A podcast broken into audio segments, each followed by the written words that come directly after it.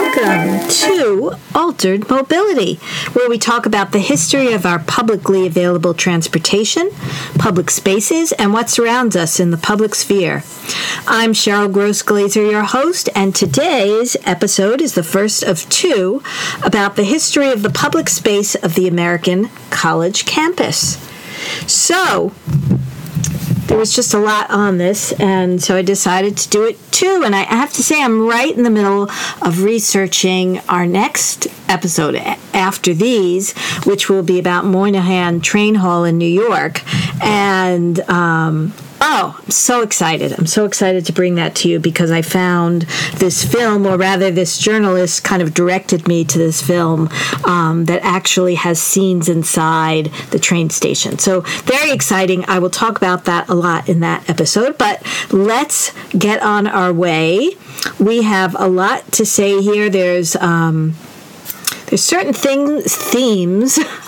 I should talk correctly. Um, certain themes we have uh, that are going to go weave throughout these two episodes um, money, um, inclination, uh, the purpose of the university for or college for its students, and then its purpose really in terms of the wider world. So we will get to that, and then certain designs that go with those differing notions. Um, anyway, so let's start with our moment in equity, and these two episodes are going to have uh, related moments in equity.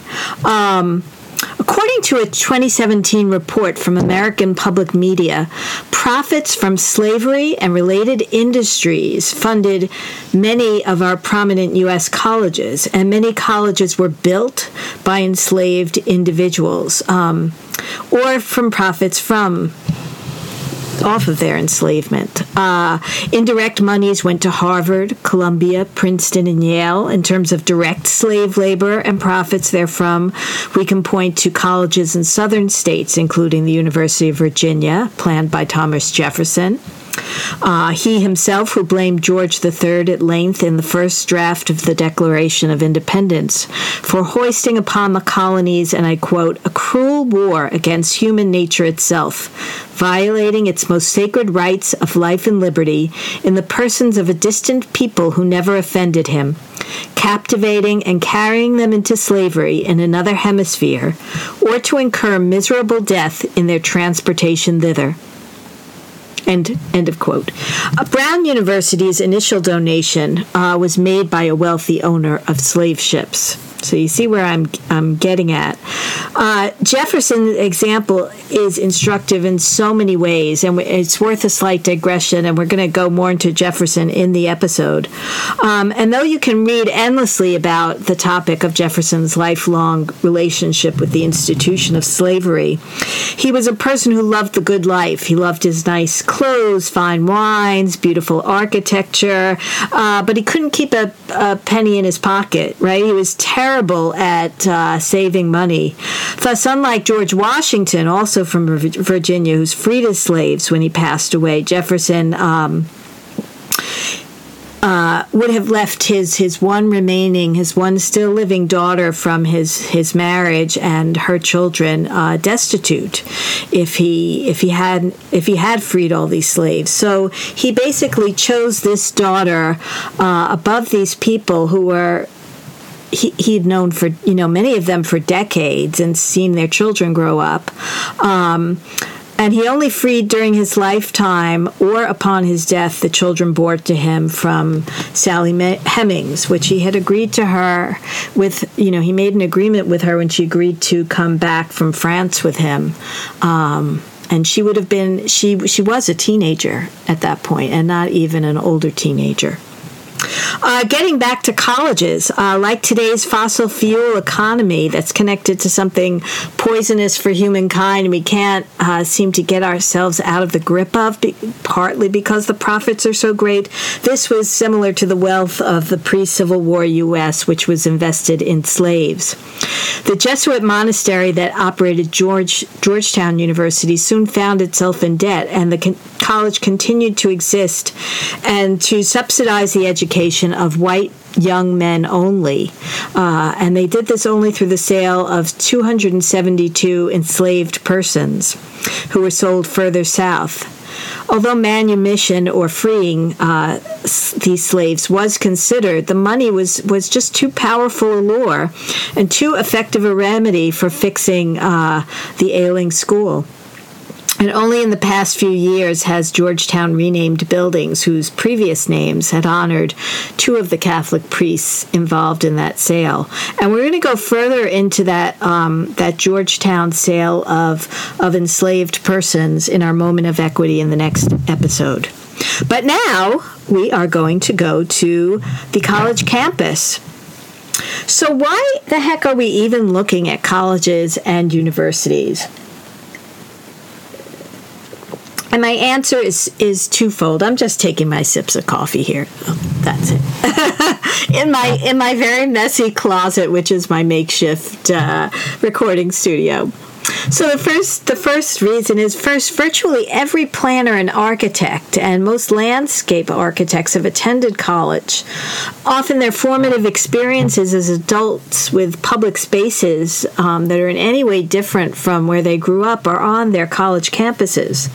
The public spaces of colleges, and I would include universities, of course, are formed in part by the placement of buildings, their topographies and scenery, and they're generally, I would argue, among our most successful public spaces and amongst our most uh, pedestrian and bike friendly communities in the U.S. So they're important in that second way as well.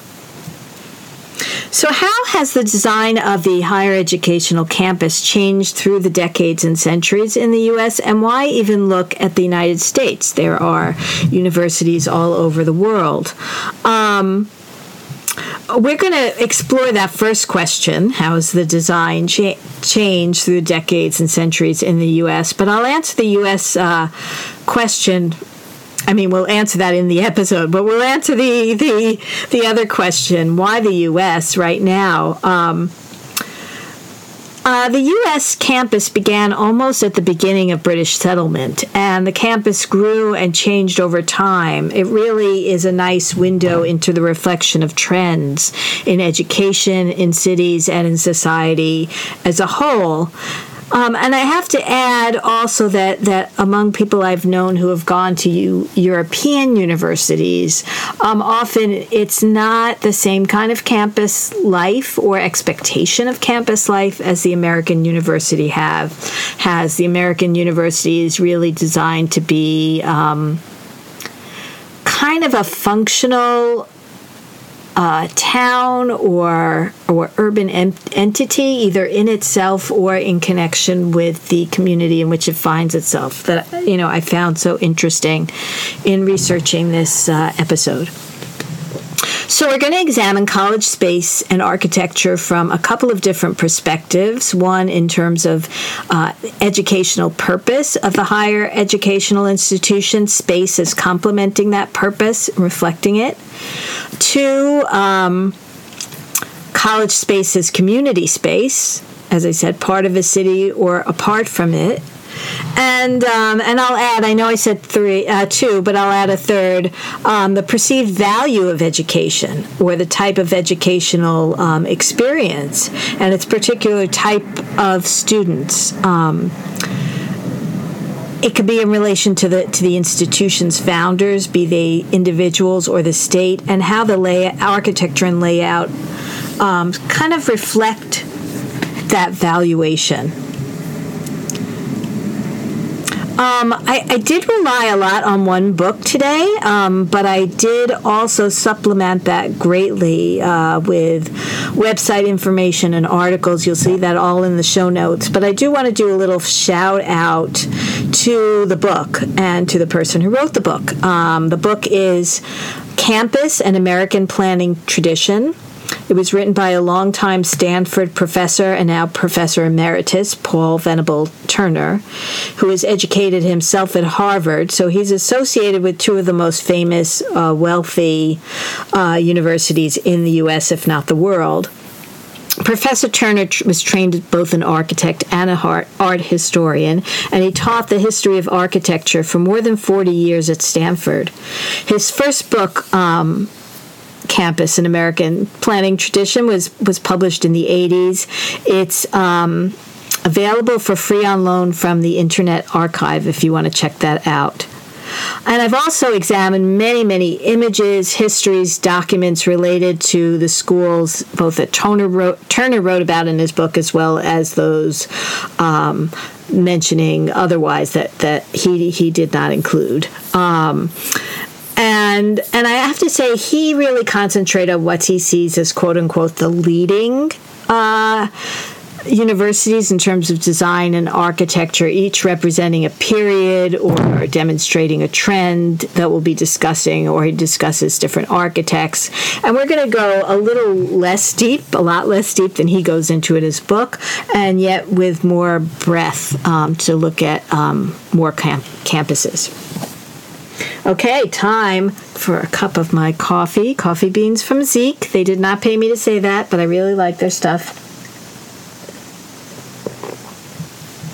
I do cheat on them from time to time. I do want to say I don't only drink their coffee, and I and I do like one particular type, the Guatemala, just in case you're looking for something. Kind of reminds me of a good diner coffee, but really good. Okay, another sip, and then we'll start. Okay, the word campus is derived from the Latin word for field. Think uh, Campo di Fiore in Rome. In England, the country of the, the precursor to American higher education, originally Oxford and Cambridge had. Uh, were all closed quadrangles surrounded by buildings, walled in. Uh, but this was changing even before what became British America was, was colonized. Um, in the second half of the 16th century, so we're talking later 1500s, 1557 to be exact, so not too late, we see a graduate of Cambridge uh, returning from his medical studies in Italy, and he funds the building of a new court at, um, at one of the Cambridge colleges. And for reasons of maximizing fresh air, he insists that the field or campus be um, surrounded by buildings on only three sides. This also follows a trend in France at the time for the design of chateaus, kind of to have that three that three uh, three sided chateau and kind of that welcoming um, entry, if you will. Um, so when we talk about fresh air, we're gonna we're gonna talk about that a little a little bit more. That's to come into play um, as well. So that's to say that that even before the English come here, there's there's already uh, there's already changes afoot. Um, and these changes are also reflected, Paul Venable Turner says. Um, the 16th century innovation away from the closed quadrangle was also uh, a rejection, somewhat, of what kind of animates the university up to this point, which is the monastic tradition. Think of all those nice robes you see in old movies of professors wearing, um, which was the monastic tradition was the major influence on both curricula and design of colleges in England. And now we have um, an architecture design that shows some openness to the surrounding community and to the world. And both of these traditions are going to weave in and out strongly as we as we uh, move on. Is the campus closed or is it open? And what's going on at the time in the greater society and in education? So, college planning and design in the colonies predates the big city doesn't predate the town, but it does predate the big city. At the time of the first founding of the first college, we have no large cities in what became the United States. We're barely 20 years after the founding of the early colony of Massachusetts Bay. So remember 1620, Plymouth Rock, yada, yada, yada. You could have a whole um, podcast about that, and I would I would direct you to Ben Franklin's World for a lot of interesting podcasts about uh, about that period and that time and um, Native Americans and the early settlers. It's just fascinating. So, barely 20 years after the founding of the colony, we have Harvard being founded, but it took almost another 50 years after that before the next college is founded, this time in Virginia when William and Mary uh, was established. By the time of the Revolution, there were nine, uh, two in New Jersey, um, excuse me, uh, two in New Jersey. And generally, these schools were not educational centers for British America as a whole. They were generally centers of learning for individual colonies or for regions. Uh, although there were some exceptions to this rule in terms of individuals who attended them. So, uh, two would be one of our, uh, two would be, you know, uh, prominent founding fathers. Uh, one is James Madison, who grew up in Virginia and returned there, but he went to um, University at Princeton, and Alexander Hamilton, who attended but did not graduate from uh, what became Columbia University. He did later become a trustee. And I've just read, or I'm just finishing a book about Alexander Hamilton that is is fascinating too. And again, that, that other podcast, Ben's Franklin's World, has uh, a good podcast on him and on that, that recent book.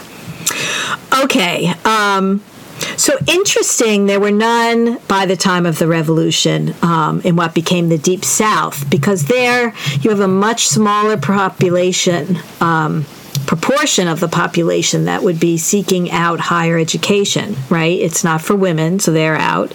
It's not for the poor, so they're, or the working class, so they're out. It's certainly not for enslaved individuals at this point, so they're out. So that proportion um, who would be of a class interested in and and able to afford a university education is much um, is much smaller and this meant that the college or university wouldn't be as much of a presence in the colonial or, or very early Republic South, although they do they do certainly catch up.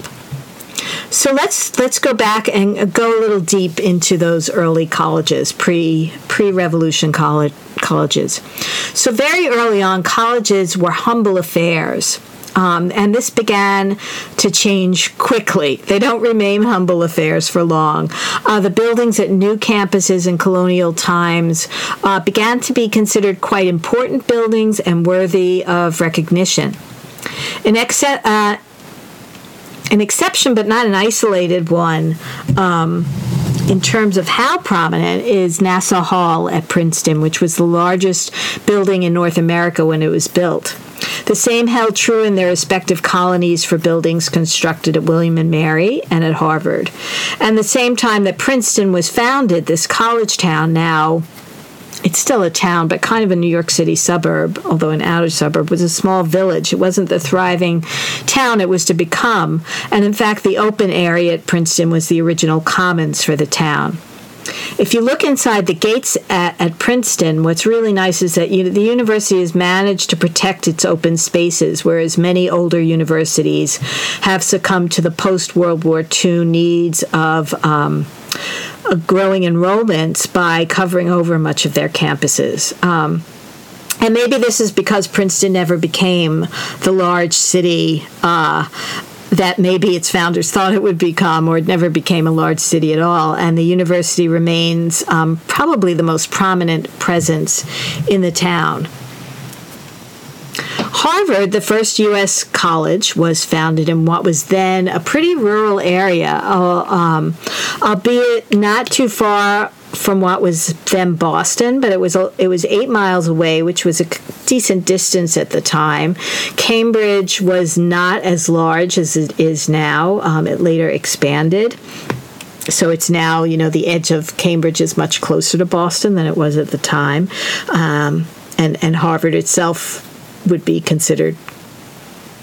Ah, I'm not sure. Anyway, uh, but Harvard was established by and with funding of the government the Gen- Great and General Court of the Governor and Company of the Massachusetts Bay in New England. And we'll see this over and over again that kind of um, porous if you will, definition, uh, relationship between the state and these colleges. We have, we think in terms of private and public colleges, but these these early private colleges or colleges that later are public are, are often um, established kind of in the same way uh, by the state or colony or um, by a prominent group of citizens. It's established in what was then uh, known as Newtown, only later, a few years later, renamed Cambridge.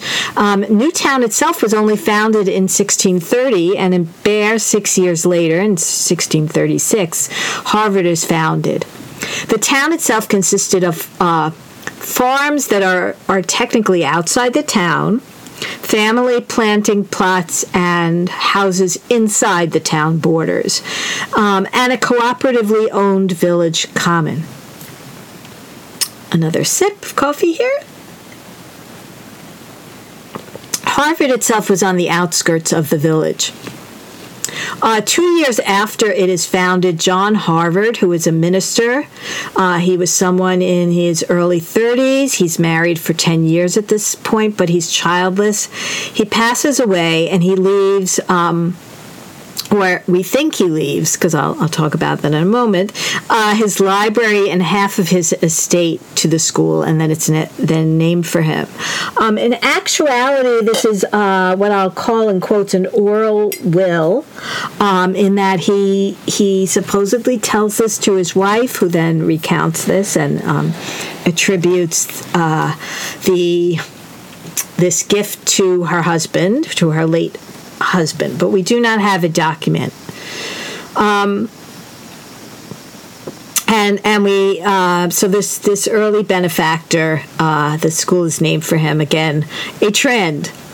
Uh, Princeton, which is settled at some point in the late century, since 17th century, 1600s, was a town of significant size when it's founded um, in 1656. But it's it's also founded off to the side, and it's it's kind of set back. Um, there was this idea early on that colleges would be missionary and educational institutions, um, both for that colonial population and for native populations. But that did not that that latter idea for educating um, Native Americans did not take hold in a big way. The rural, excuse me, the rural village and field ideal uh, did stick the college would promote, um, the idea was that the college would promote community cohesion and religious uniformity and was considered a, nece- a necessity, an important part of an upper crust or gentleman's education uh, from before the formation of the United States national identity. Um, by the time of the revolution, however, we have colleges that are already being founded well outside of major cities um, or towns. We have Dartmouth in New Hampshire being an excellent example. There's um, a distrust, a presumption of corrupting influence of cities. And and also at the same time, kind of a, a a complementary idea that community cohesion among students and a singular religious focus for each institution also makes isolation more attractive. So, getting to the placement of buildings, at the very beginning at Harvard, the construction of separate buildings instead of adding on to an existing structure and having that, that closed or open quadrangle, having separate buildings was itself an innovation. Um, perhaps born more of um, an availability of land than of creativity, we don't know. But the yard or campus had three buildings on three sides with an open ended side. It was open to the town. It was expansive in terms of a sense of both community and space. And before we salute any architects or urban planners, uh, this configuration which may well have had a, a much more practical and life saving purpose. Um, the buildings were made of wood rather than the masonry construction of colleges in England, and fire was a very real concern. Uh, by having separate buildings, you basically have a firewall that protects part of your investment, um, even if part of it is destroyed and, and fire was a very real um, concern and a, an ongoing reality in colonial and early America. Oh, that is good coffee. Um, there's also a religious connection to the hesitance to employ the design of colleges in in the motherland of Great Britain. Um, they want there's um, less religious uniformity throughout the colonies, but there's also a desire within certain colonies and in certain areas to follow to have a community centered around a uniform religious belief and practice. And this certainly happened in um, the 17th century in the Massachusetts Bay Colony.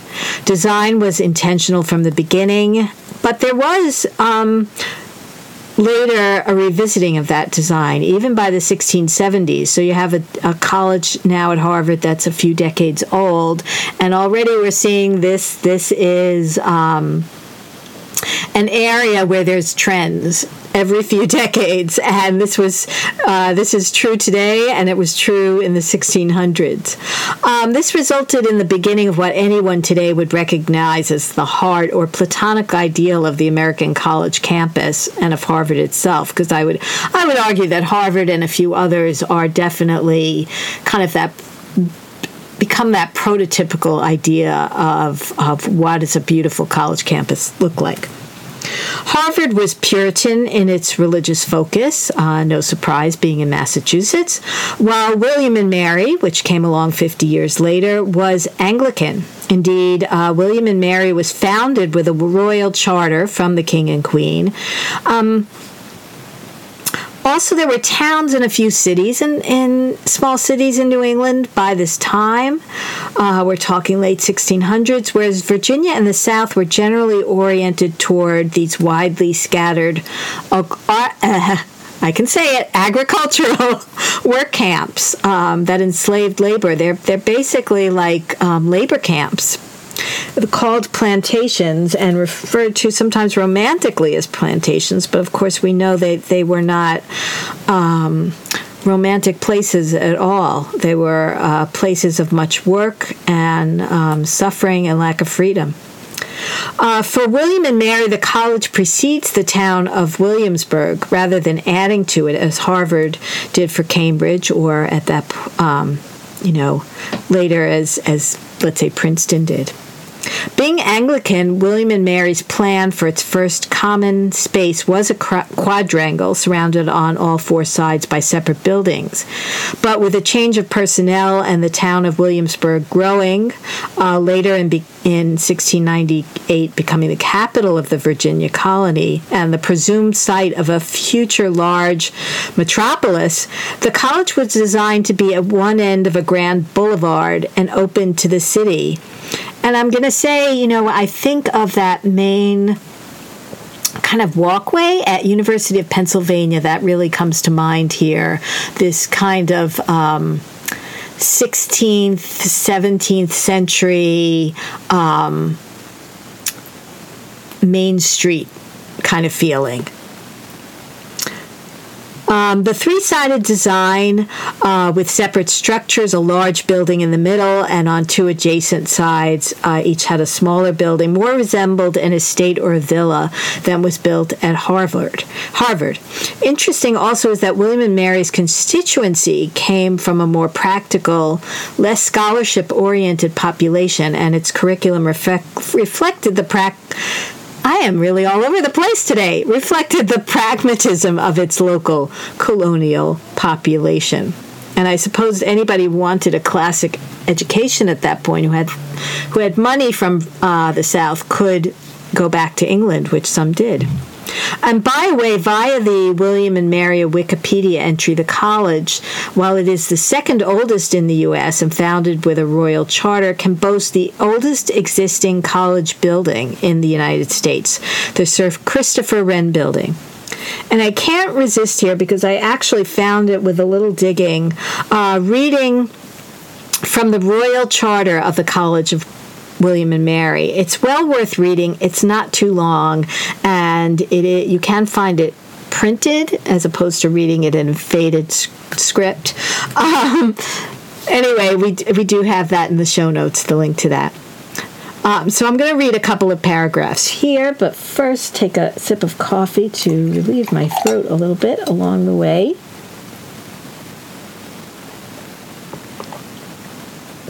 Okay, for as much as our well beloved and faithful subjects constituting the General Assembly of our colony of Virginia have had it in their minds and have proposed to themselves to the end that the Church of Virginia may be furnished with a seminary of ministers of the gospel, and that the youth may be piously educated in good letters and manners, and that the Christian faith may be propagated amongst the Western Indians to the glory of Almighty God to make, found, and establish a certain place of universal study or perpetual college of divinity, philosophy, languages, and other good arts and sciences, consisting of one president, six masters or professors, and a hundred scholars more or less, according to the ability of the said college and the statutes of the same to be made, increased, diminished, or changed there by certain trustees nominated and elected by the General Assembly aforesaid, to wit, our faithful and well beloved, and then they name the trustees and the location of the college, on the south side of a certain river commonly called York River, or elsewhere where the General Assembly itself shall think more convenient, within our colony of Virginia, to be supported and maintained in all time coming. End quote. I'll add that Section 15 of the Charter provides that proceeds from certain trade in tobacco was restricted to fund the construction and operation of the college. This was way before anyone, of course, was aware of the negative health consequences of smoking or chewing tobacco, and there's no mention, also, of course, that uh, it would be enslaved individuals uh, mainly who are growing and harvesting that tobacco. Uh, getting a little more off topic, but in a different colony, let's move up to Yale. Yale was founded in 1701 by the Connecticut legislature, but its beginnings date back to 1656 with purchases for a college library.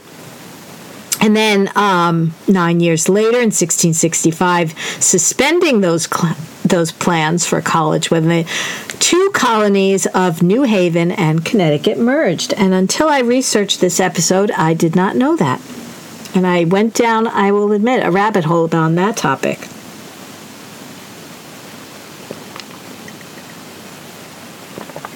Okay, in 1701, a Connecticut stab- uh, statute establishes Yale. It's an act for liberty to erect a collegiate school. It provided that and I quote, its mission was to instruct youth in the arts and sciences and fit them for public employment both in church and civil state, end quote. And for about its uh, initial seven years, the college operated from the home of a minister. Then it moved to the nearby town of Saybrook, Connecticut, which proved to be an unpopular and out of the way location. New Haven, where Yale ultimately moved, had been, as I said, a separate colony established in 1638 with the idea of being a theocracy. Uh, though itself it was settled by uh, those fleeing persecution by a- Anglicans in England. After becoming part of Connecticut, New Haven became a co capital with Hartford. So Yale moves in 1716 to New Haven after competition, and I love this because these are these are the kind of things that go on now, and we think this is just the modern world, but actually they date. Uh, further back, I guess, a part of human nature. So there's a competition, um, and and New Haven enters this competition uh, as to where Yale is going to be located. And according to an official history of the university, and I quote, uh, well, I'll start to quote in a second New Haven. Uh, quote, whose citizens had outbid all other communities in both land and money to support the college, end quote. So, as an inducement or inducements before winning the competition, as part of the competition, the city of New Haven, um, they basically start constructing the college. They constructed a large building with a library, dining hall, and dormitory dormitory rooms as an inducement to the college uh, leaders to locate there. Um, and there were also behind these buildings what resembled an English garden with paths and trees around the edges of the college. Um, so just like sports arenas are sometimes located in places where you have people saying, "Okay, we'll we'll pay for this," or you know, uh, states or cities will say, "We'll pay for this." Uh, this this reminded me of that. Uh, Yale is the earliest college to be designed without modeling itself on the English or European um, higher educational uh, institutions. Um, these and and I want to go. F- digress for a second because um, in the old world, as it were, uh, there's uh, a separation, a distinction between what is a college and a university that that tends to be lost in American history. Um, so in the U.S. now, you consider an, a university an institution with um, any kind of graduate education in addition to undergraduate, whereas usually undergraduate only is generally, not universally, called a college. There, there are exceptions.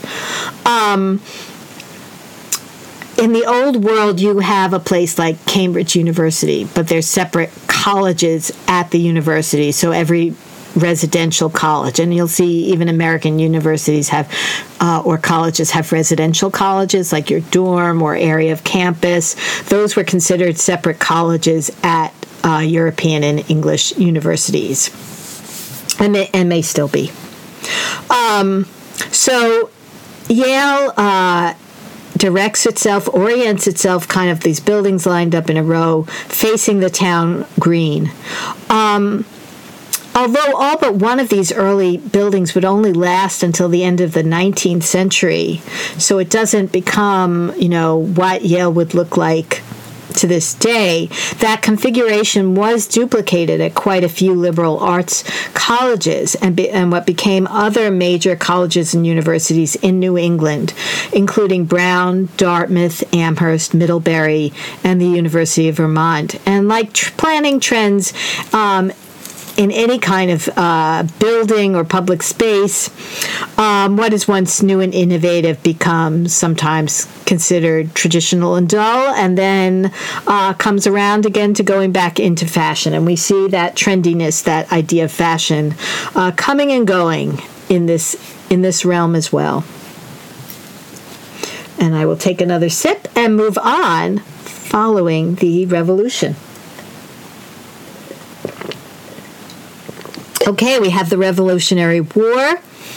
And from the end of the revolution through the early years of the Republic, uh, there's a proliferation of colleges, founding of colleges, and the hiring of professional architects for the design of buildings and the layout of grounds.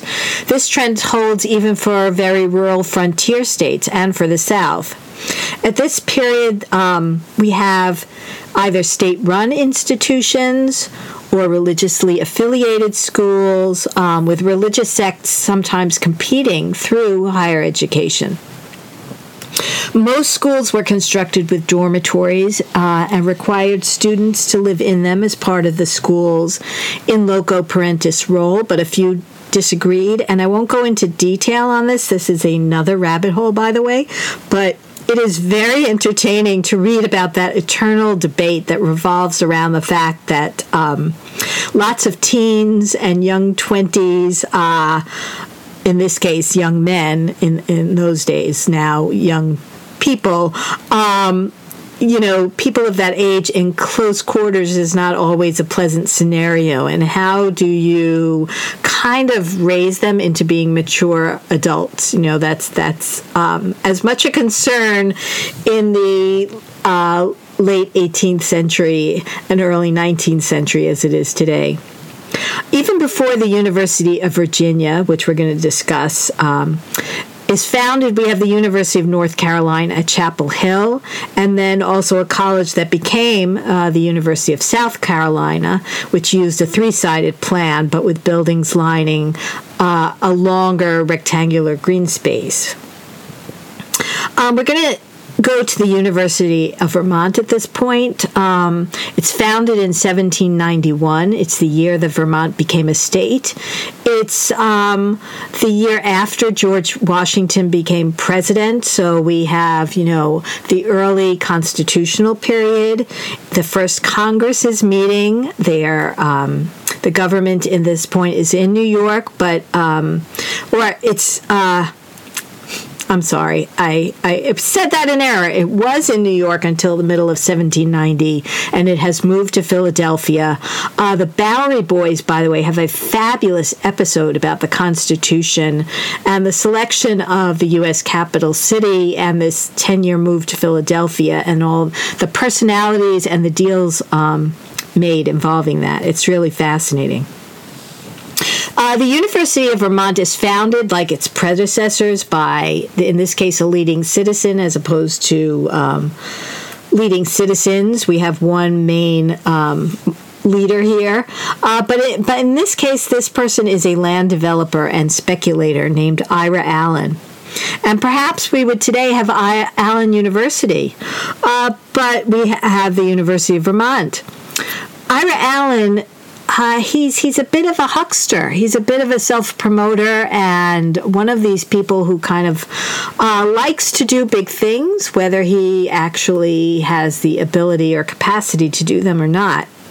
He never actually donated the money that he pledged, uh, although he did donate land. And he did so to avoid at the time another college being formed, which would be the Maine or the University of Vermont, which was Middlebury. I guess that uh, Middlebury is founded in 1800, but there's already talk of that. And it's located in, an, in a completely different part of the state. Now it's only about a half hour away. And Allen's um, influence uh, was in Burlington, so he wanted the university there. Uh, Allen, by the way, later flees Vermont because of his creditors, and he died penniless in Pennsylvania. Uh, the space and architecture uh, at the University of Vermont is a good school to examine at this point. We're talking 1791 through like the 1820s. It shares a relatively early founding, it doesn't succumb in many ways to later fads in collegiate design. So you really do get the feeling when you when you walk around there of what that early design must have been. Uh, it gives a feel uh, that its predecessors and, and contemporaries don't always have in terms of their early design. Um, this is a school that doesn't feel apart from the surrounding neighborhood. It ha- and it has plenty of common space, and yet feels like a campus. Uh, early images show a building whose cornerstone was laid by General uh, Lafayette, by the way, during his travels in the U.S. in 1824. Um, he lays the cornerstone after the original building was destroyed in a fire. Lafayette, by the way, was on. Um, a, a trip in which he went to every U.S. state uh, at the time in 1824, and he must have been at this point quite um, an older gentleman, having having served during the Revolution. So that original building, which uh, the buildings around it later joined to be one building called the Old Mill Building. Um, and that building had been modeled after Nassau Hall at Princeton, uh, according to the pages of the UVM website, also in our show notes. It constituted the entirety of the university until this uh, until the fire that destroyed it, and it also served for two years as a military arsenal and barracks during the War of 1812. So you have these three replacement buildings, later joined to be Old Mill. And I'm skipping some history here. Um, it's the this is the centerpiece of the initial University Row, so similar to the layout of Yale, um, but built following this fire. Um, we're going to hear later about again about single buildings constituting the entirety of a campus. Um, but here at UVM, we have a lovely setting. Uh, it's an open space in the city, but on Lake Champlain. And if you've ever been to Burlington, you know what I'm talking about. If you have never been there, please visit. What a lovely, a lovely small city. It's great in the summer, but I'm sure it's wonderful in the winter, although it has a long winter, but really a fun, lovely, very walkable uh, place in the summertime. Okay, so uh, in this period, in this post revolutionary War period. The most prominent college architect was a gentleman by the name of Benjamin Henry Latrobe. He was an Englishman who was school who had been schooled in Germany but studied architecture in England and returned uh, to the U.S. following his breakdown um, after his wife's death from childbirth.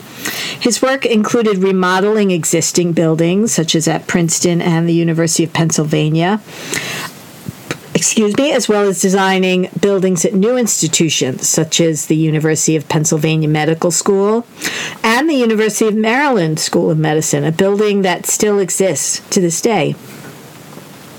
Latrobe also participated in many civil engineering projects as well. He served as the second architect of the Capitol in Washington, D.C., as chief engineer of the Navy. Um, uh, during uh, Jefferson's presidency. Um, and Dickinson College still has a building at the center of its campus called Old West, designed by Latrobe. We have a tendency in the 19th century to build institutions that appear important and imposing, as if to say, we're here, we're this new country, but we're, you know, established. And we're going to see this, I think, at the University of Virginia. If you look at its architecture, it kind of has that feeling. Um, but but the interesting thing about the University of Virginia, which we're going to start to get to um, now is you not only have um, an architecture and a, lay, a, campus layout that says we're here, but that is intentionally seeking to promote a particular kind of educational experience and a confrontation that's definitely too strong a word uh, between being on the one hand, a humble, small, scholastic village, and on the other hand, a we are an important university exclamation point design. Um, and, and in the book, I'll quote, in Venable's book, I'll quote, the designs produced by these men, by these professional architects, uh, naturally had a more sophisticated and uniform character than the colonial plans, as well as an architectural grandeur that was an appropriate expression of the ambitious educational goals of the new American nation.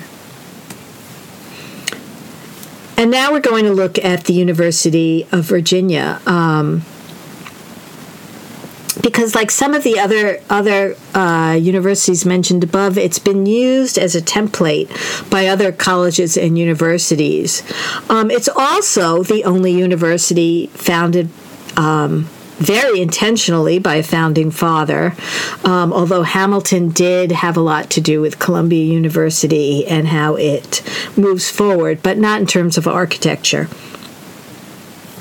Um, and we have um, a founding father who also rose to the presidency, and a founding father who was uh, the owner of enslaved people. We're going to talk for a while about the collegiate architectural influences on Jefferson. His ideas did not arise out of thin air. As I said, he attended, uh, or I did not say yet, but he attended William and Mary.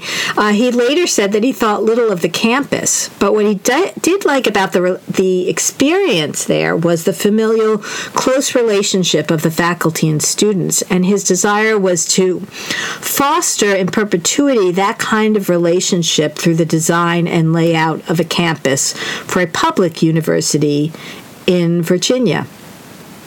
So let's go back before the University of Virginia is founded. In 1771, um, and I'll quote from Venable, when he was 28 years old um, and asked to be Royal Governor of Virginia, Jefferson was asked to draw plans for an addition to the Wren building at William and Mary, his alma mater.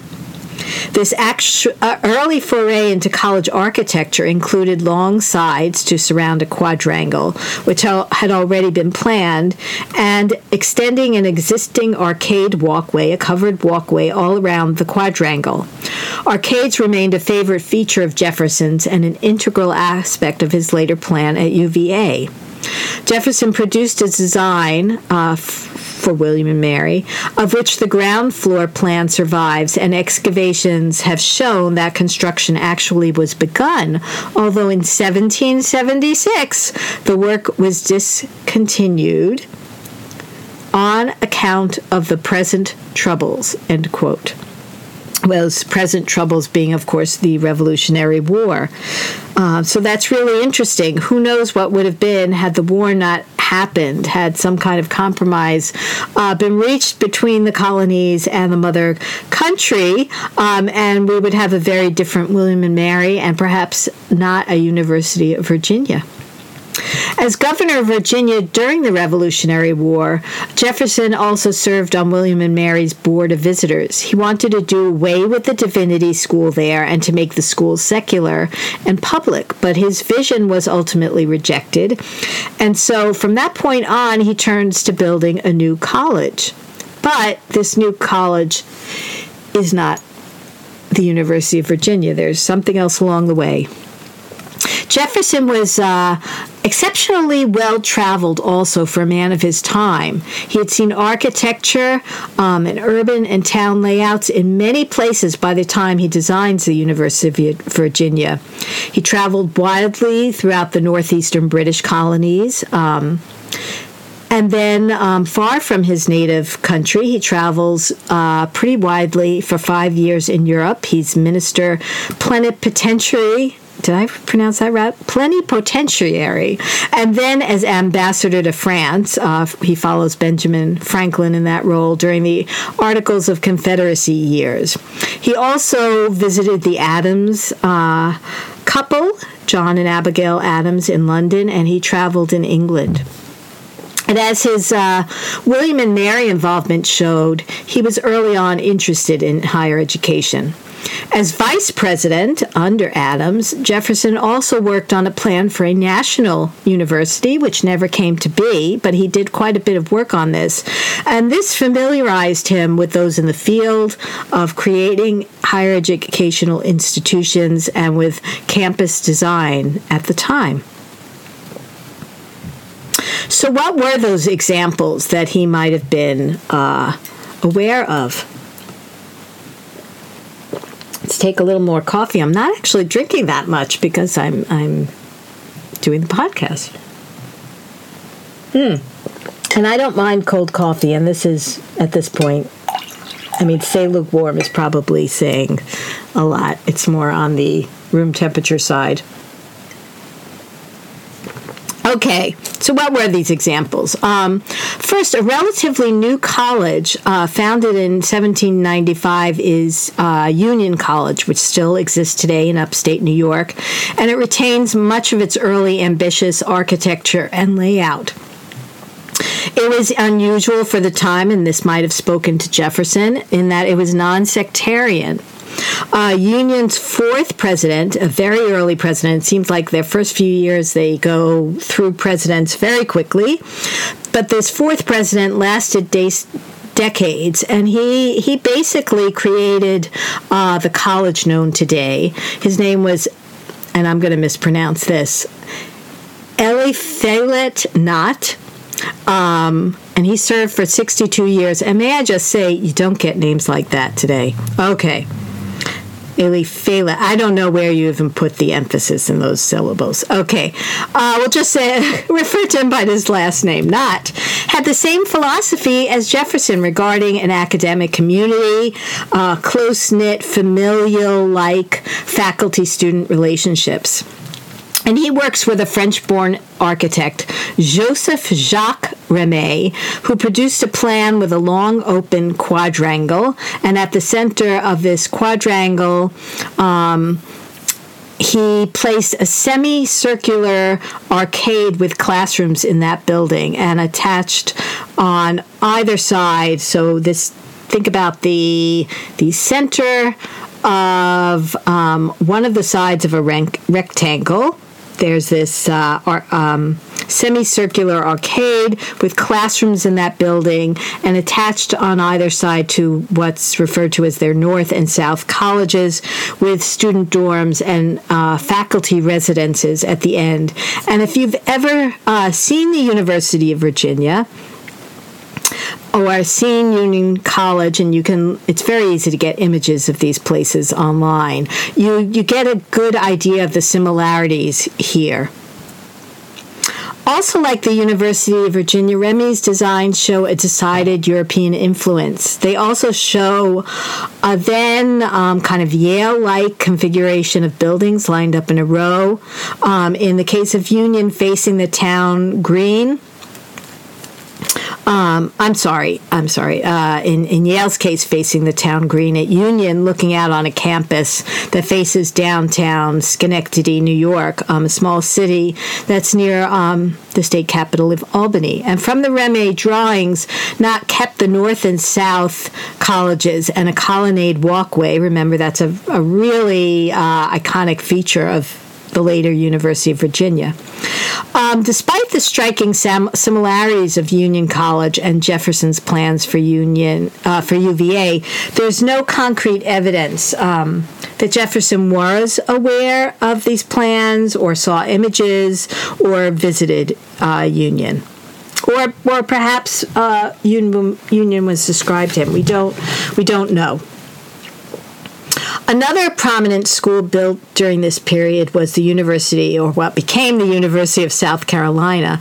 Uh, it's founded in 1801, and in 1805 it enrolls nine students in its first class. So these are very small institutions. I don't think anyone ever envisioned, you know, 10, 20, 30,000 students at any of these places.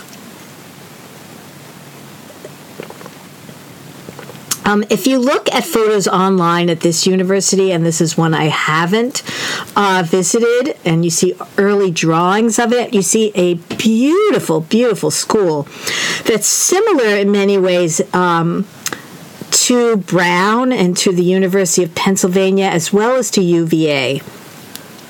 Um, like UVA and Penn, and like um, if you've ever been to Dumbarton Oaks Gardens in Washington, D.C., which is now owned by Harvard and open to the public, we see a lot of Federalist architecture, lots of brick buildings, brick walls, and brick walkways. Um, we see something called the Horseshoe at University of South Carolina, which is a long, elongated tri- a quadrangle. So you get this recurring theme here of the elongated quadrangle. Very very a la UVA or Union.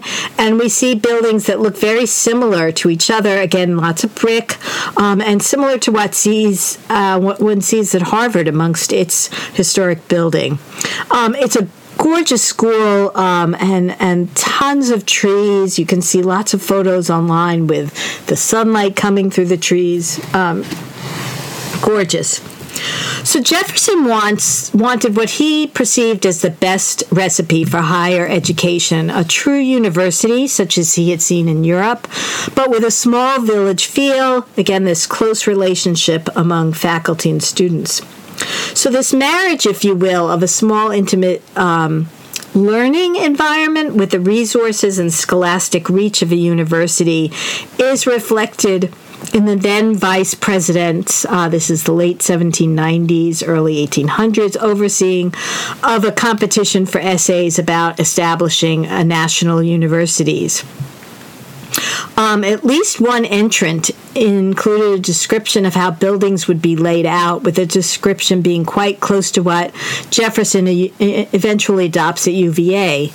Um, and in case you think that Jefferson lifted this idea of concentric quadrangles, with professors living in houses on outer set of buildings that would be connected to their classroom, uh, Venable points out in his book that we don't actually know. Uh, who gave this idea to whom.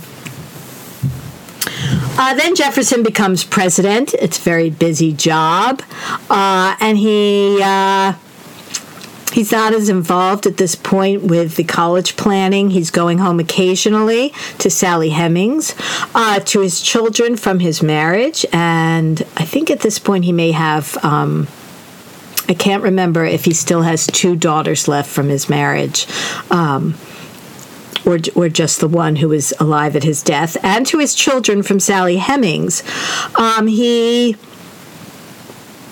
has many grandchildren from uh, his last living daughter. I think she had 11 or 12 children, and Sally Hemings had. Um, had a number as well. I think she has about six or eight children. Um, he has a large estate that he's managing and many enslaved persons. Um, it's it's I've written I've read, I haven't written, I've read elsewhere that, that his sons from his union with Sally Hemings looked quite a bit like him. Um, and I'm not going to go into this whole relationship with her. Um, she was actually the half sister of his late wife. They had uh, the same father. She's only about 14 at the time, or 16 when she's uh, first impregnated by Jefferson, and he's 30 years older than her. So, uh, ew. All I can say is ew. Uh, we won't go more into that. Obviously, lots of people have written about that. It was denied for a very long time. Um, it's incredibly interesting topic, but we're going to go further on. While Jefferson is president, um, he also had the same architect working at his house at Monticello. Um, as who won the competition uh, to design what became the University of South Carolina. So he's still, in a way, connected to um, to this this field of new colleges and what are they going to look like and what is the experience going to be like how are people going to experience these in terms of place Jefferson rejects what William and Mary essentially is, which is a school where most everything is housed in one building, that being at that time the Christopher Wren building. He also had real concerns um, in terms of public health, uh, contagious disease, and, and fire you know, housing everything in this one building. He also has, as we've said before, this romantic notion of we that weaves throughout American history in terms of uh, the design of college, colleges and universities. This academical village ideal. Uh, something unusual at UVA, but also at the earlier founded Union College, was this uh, lack of a chapel. And, and unique uh, at UVA when it is founded to, for having its pr- most prominent building being, uh, which is the rotunda, if you've ever seen UVA. At, at, UVA, it housed the library, and I believe now it's part of the library again, or it is a small library in itself again. It was the original library, uh, and not a chapel.